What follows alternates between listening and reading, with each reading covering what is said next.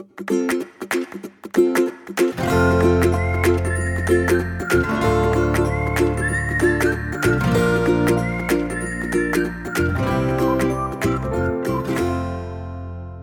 迎收听留学大小事，Linda 的聊天室。今天很开心和我的学生呃 Lucy，然后请她来跟我们分享一下到美国呃念教育、念资商的一个整个心路的历程。好，那欢迎 Lucy。好，大家好，我是 Lucy。那我是今年要到美国波士顿去念咨商硕士，那目前是一位现职老师。嗯、好的，我认识 Lucy 是在呃二零二零年的十一月哈，一直到现在我们不曾见过面啊，我们都是借由呃 Line 的方式联系的。呃，原因是因为 Lucy 是一个现职的老师嘛，哈，所以嗯、教书非常的忙。那我们比较没有时间，呃，用呃面谈的方式去处理这些申请的一些细节。好，那我们先让呃 Lucy 来跟我们简单的自我介绍一下，比如说你是哪一年毕业的，您毕业的学校啊、科系啊，还有毕业的相关的工作经历等等。谢谢。好，呃，我是一零七级，所以就是一百零七年毕业。然后我目前是已经教书三年，然后毕业四年。因为，呃，在老师的受训过程中，是毕业后需要再实习一年。然后，嗯、我的呃大学科系是嗯、教育心理辅导。所以，嗯、本来我想要申请的智商领域就是跟我大学所学是呃相同的，所以我是希望可以再去精进我自己的智商技巧，然后也可以用在我的呃教育现场。呃，基本上呢，呃，我们。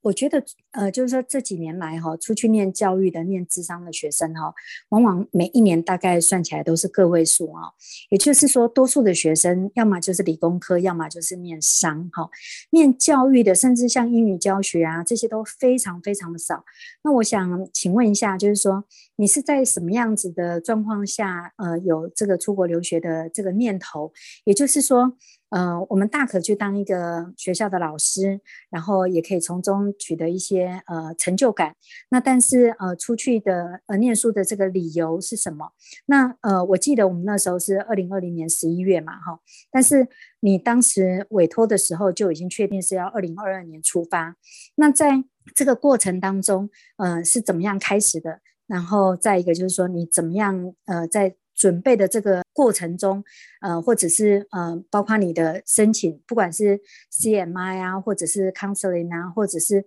呃教育心理啊之类的，你这个整个过程可以跟我们大家说明一下吗？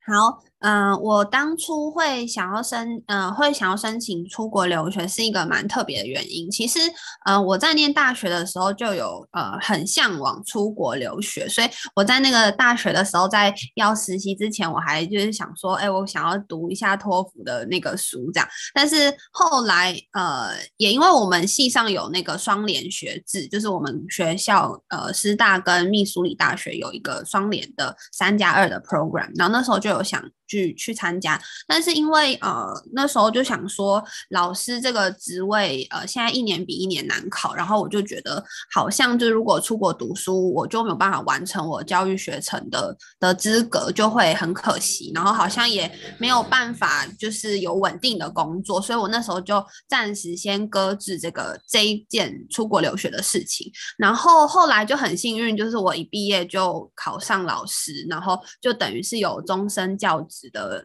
的，就是资格这样，然后我就会觉得说，哎、好像在我二十二岁毕业，然后我就要当老师，当到六十几岁，我就觉得哇，这样子好像还有蛮长的时间可以做这份工作。那既然都已经把这个工作的事情都安顿好了，那我还是可以去追寻一下自己的就是梦想这样。那呃，因为我本来就是读心理咨商，然后我又是读教育方面的，所以我就觉得说，那如果我还是对于我这个工作还是蛮有热情的话，那我一定要去读一个跟我自己现在工作很有相关，然后可以。呃，让我自己专业更精进的一个 program，所以我后来才又选择了智商的这个领域。那嗯，我觉得咨商这个领域的确是蛮少人申请，就像我们系上会出国念咨商的人真的非常少，但还是有的，所以我就有去请教了一些我的学长姐，就是他们有在国外念咨商，然后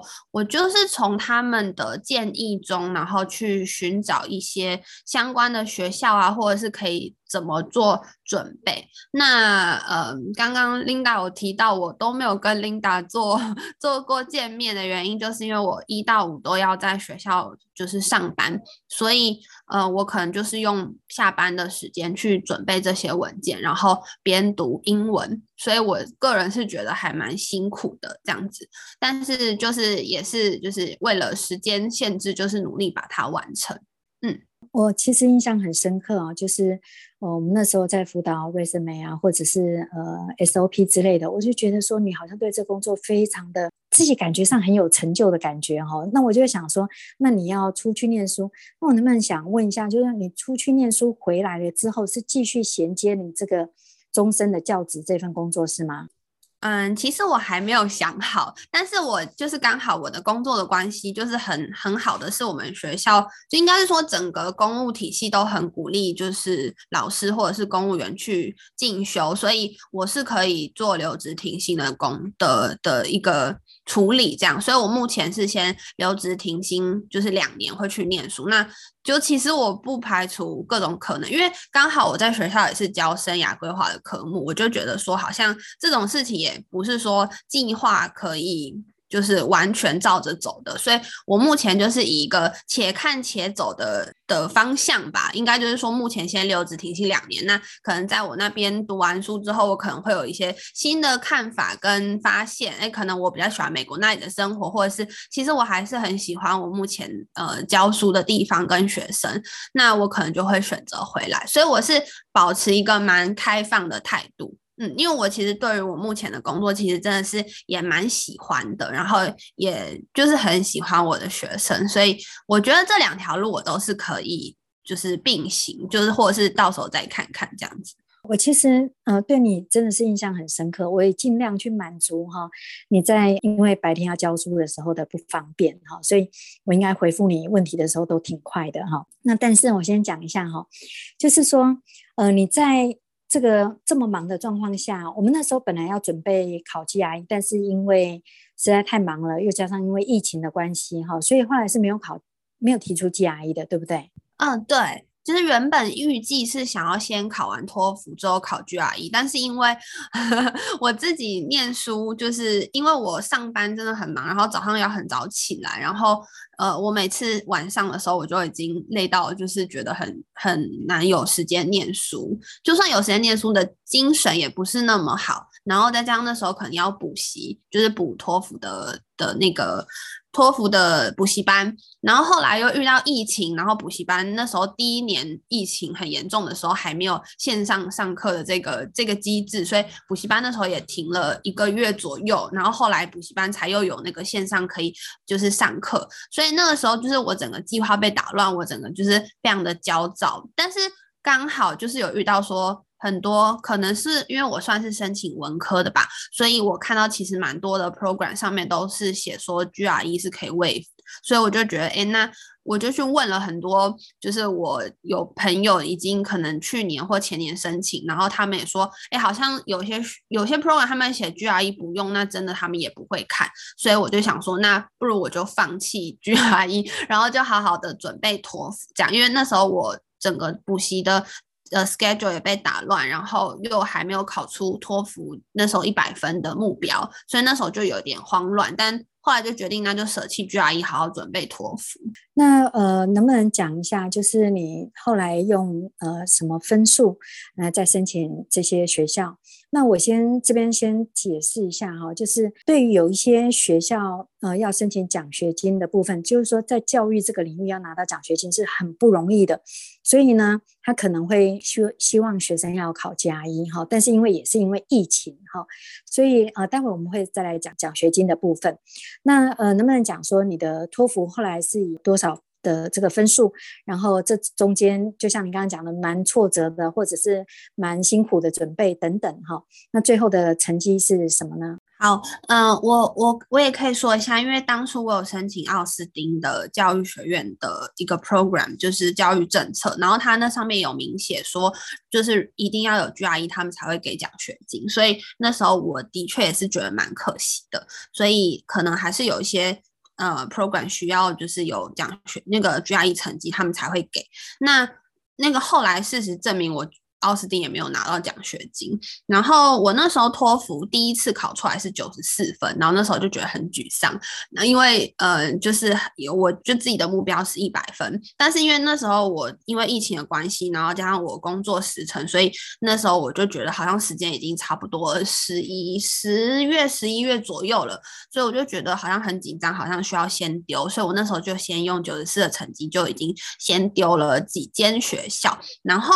后来我就是又在努力补考，然后最后考到一百零五的成绩。但是这期间中间也是很挫折，就是就是有再考，就有考了几次这样子，然后就一直很想要破一百，然后最后最后是有成功拿到一百零五的成绩，然后我就再补发给这些学校，嗯，但是就觉得有点可惜，像我那时候九十四分的时候，我有先投西北大学的智商系，然后是。他的一个早鸟的，就是 early bird 的那个的先面试这样，然后他说机会比较多。那那时候我有拿到面试的机会，但是我不知道是不是因为托福的关系，然后还有刚好那时候我觉得学校可能也没有研究好，我后来在。准备面试的时候，发现这间学校它的就是心理智商取向是精神动力，就是心理的其中一个取向。但是我的 SOP 完全是写我自己喜欢的取向，是一个跟他们精神动力背道而驰的一个一个一个理论。所以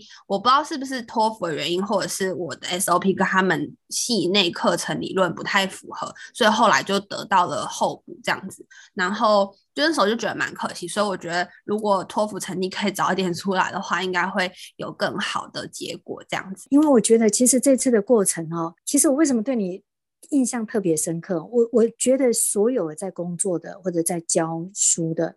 的状况下，就是说明明知道自己的时间这么的有限，但是呢。反而非常努力的在这个整个申请的过程，还有这个整个配合的状况哦，还有就是你自己做了很多的 survey。我记得我们那时候在光是选择学校跟 program 的时候，有考虑到很多的因素。那能不能解呃说明一下，就是你总共申请了几所学校，然后最后放榜的情况是什么？还有就是。呃，你最后的呃，就是选择学校的依据的时候是什么？呃，比如说你刚才有提到西北好了，你有提到面试，那其实这个整个过程中，呃，我其实今天才跟我们另外一个顾问在。讲一集这个 SOP 的部分，我们会说很多学生其实在写 SOP 的时候才发现说，这个学校的课程的导向跟自己具本身具备有的条件是有点不太相符的。可是头都洗了一半了啊，也不知道怎么继续啊，但是又很想要知道结果。那我们请 Lucy 来跟我们谈一下，就是你当初从初选到定校到选校的，就是决选的依据。好，等等这个过程，谢谢。好，我觉得我当时在初选，然后到到就是最后选定，真的是一个怎么说，真的是一个还蛮乱七八糟的过程。因为我一开始选都是先以那个就是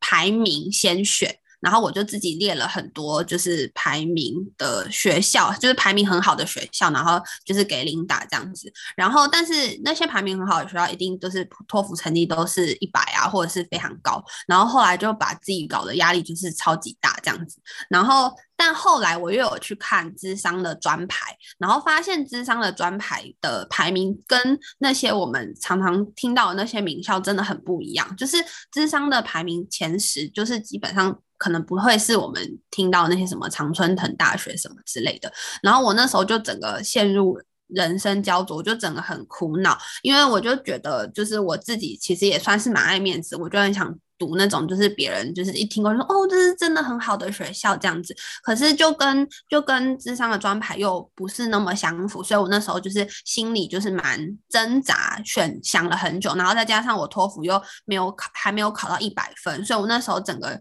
整个人就非常混乱。然后后期就是我可能想了一些学校之后，我又发现一个，就是我不知道其他的领域，但是像智商领域有一个很重要的美国的认证。叫做 Carecrib 的认证，然后那个认证是，如果你那间学校的 program 有那个认证的话，你出来才能很方便的，尤其是外国人可以拿到心理师的证照。但是有这个认证的学校也很少，然后有一些也不是说排名非常高，所以我那时候就陷入了非常多因素的挣扎中，然后。后来我想到的方法是，后来我有跟 Linda 讨论，可能就每一每一种因素，我可能就选个两间学校，比如说我我可能也会很想要呃好的。名声的学校，那我可能就会找那种呃排世界排名很就美国排名很前面，比如说像西北啊或 UPenn 这样子。然后我也找了一些有 CACRIB 认证的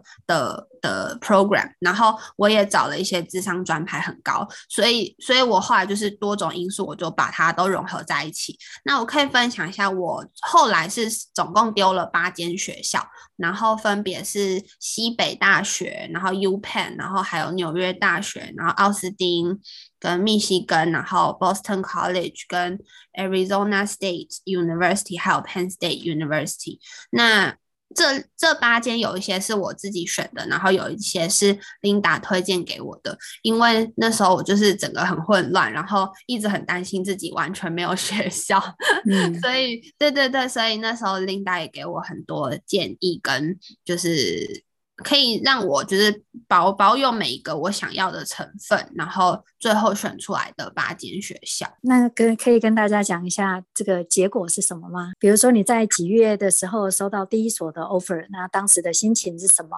然后呃，把心里的这个大石头放下了之后，又期待什么样的结果？然后接下来就来了好几所，突然之间又不知道怎么怎么选择。那跟我们讲一下这个阶段的心情。好，那这个。一开始呢，我有先投了第一间，我投的学校是西北大学，因为它有一个早鸟的一个一个，他说名额会比较多，然后录取率也比较高。但那个时候我是还没托福，还没有拿到破百的成绩，但是我想说不管，反正他那个时间已经定在好像是十一月左右，所以我就先丢了这样子。然后结果后来呃西北就有有找我去面试，然后但我面试之后我就被得到 wait list，然后我就。觉得很沮丧，然后我就觉得啊，真是不好的开始这样子，对对对，然后后来就是只好再继续努力托福，因为就觉得好像是因为托福的关系，所以才没有拿到那个 offer。然后后来就是我就陆续选了几间，像是奥斯汀啊，然后密西根是我第二批。就是丢出去的学校，因为他们的截止日期也比较早。然后后来我在过年的时候就收到我第一封 offer，是收到奥斯汀的的那个 offer，而且那个奥斯汀的 offer 是我用九十四分丢的，就是我还没有补，就我还没补那个新的成绩。然后就觉得哇，没想到就是我九十四分也可以被奥斯汀接受，嗯、然后就觉得对，超级开心。然后就是。就有点像是被打了一剂强心针，就觉得说，哎、其实就是我自己也是读相关背景的、也是读相关科系背景的、就是其实不用对自己这么没有自信这样子。对，然后后来就刚好就运气很好，就一直收到捷报，就是后来也收到密西根的。就尤其是后来我又拿到一一零五的托福成绩之后，我又补寄给大家之后，就我就陆续就拿到了密西根的的那个 offer，然后还加奖学金五千块美金这样子，嗯，对，然后然后还有 BC 的 offer，然后后来后面的几批就是我后来丢了 ASU 跟 Penn State，然后还有 NYU 跟 UPenn，这这四所是那个。那个跟琳达讨论出来，就是第三批就是丢的，然后后来因为我都是投资商的科系，大部分都会需要面试，然后后来就陆续收到面试。那我最后八间是呃，我整理一下，两间有拿到奖学金，就是密西根大学。那 BC 是我自己去跟他 追讨奖学金，然后他后来给我的。嗯、对对对，然后我有三间被拒绝，一间是西北，然后一间是 UPenn，一间是 NYU。西北是得到 waitlist 了，但是目前也都还没有收到就是转正的机会，这样。那其他就是得到 offer。嗯嗯嗯嗯，其实很开心哈，这这场仗已经打了哈。其实从奥斯汀上的时候，我就已经超级开心了，因为教育来讲，很多人的梦想的学校就是奥斯汀。好，那后来 University of Michigan 有接受，Penn State 的教育也很强。那我们就讲一下像 BC 好了，因为呃后来我们有一些讨论嘛，哈，就等于说。我给你的建议跟你自己的想法有一些不同，不过我觉得这个情况是蛮普遍的，就是说有人很向往去大城市，或者是有人会比较在意这个整体的评价。像呃，我刚才跟你在聊嘛，我说呃，这个 BC 啊，我们有学生他出去念 MS Finance，他 I-20 过来的时候金额大概是九万八左右哈，就是吃住加学费，超级的贵。但是教育的部分好像就差不多是六万多，对不对？Total 的费用。哦，应该是差不多的，然后再加上，因为、嗯、呃，刚刚 Linda 有说，我其实真的很挣扎，因为我那时候很考虑 Penn State，就是因为他的智商很强，然后他的专排也很高，嗯、然后他的教授很欣赏我，就是我那时候面试完之后，教授等的对我超级好，然后我那时候一面试完，我就觉得我应该会上，就是就是。对，我觉得就是教授就很一直欣赏我，然后一直夸赞我，然后我不知道为什么那一场面试刚好自己也讲的很顺，这样，然后我的智商取向又跟那一位面试我的教授非常近，然后我就觉得 Penn State 真的是很很很棒的选项，然后但是 BC 也非常想去，所以我那两个其实挣扎超级久，所以我那时候就自己想说，呃，那就问问看他们两间能不能给我奖学金，这样，对对对，所以后来我就自己又很毛遂自荐去找。就是 BC 问说，哎、欸，我很想读你们学校啊，那可不可以给我奖学金这样子？然后在我的征讨之下，嗯、他们就愿意给我，就是嗯二十趴的，就是奖，就是学费减免这样子。我就觉得，哎、欸，觉得还不错。这个其实还不错，真的是不错。因为我呃很很久以前有一位学生，他是台大国企的哈，他那个时候 GPA 是嗯不到三，而且是转。念教育，他那时候念 BC 的时候，他奖学金才两千美金呢。不过他那时候就已经超级开心了，因为他算转科系哈。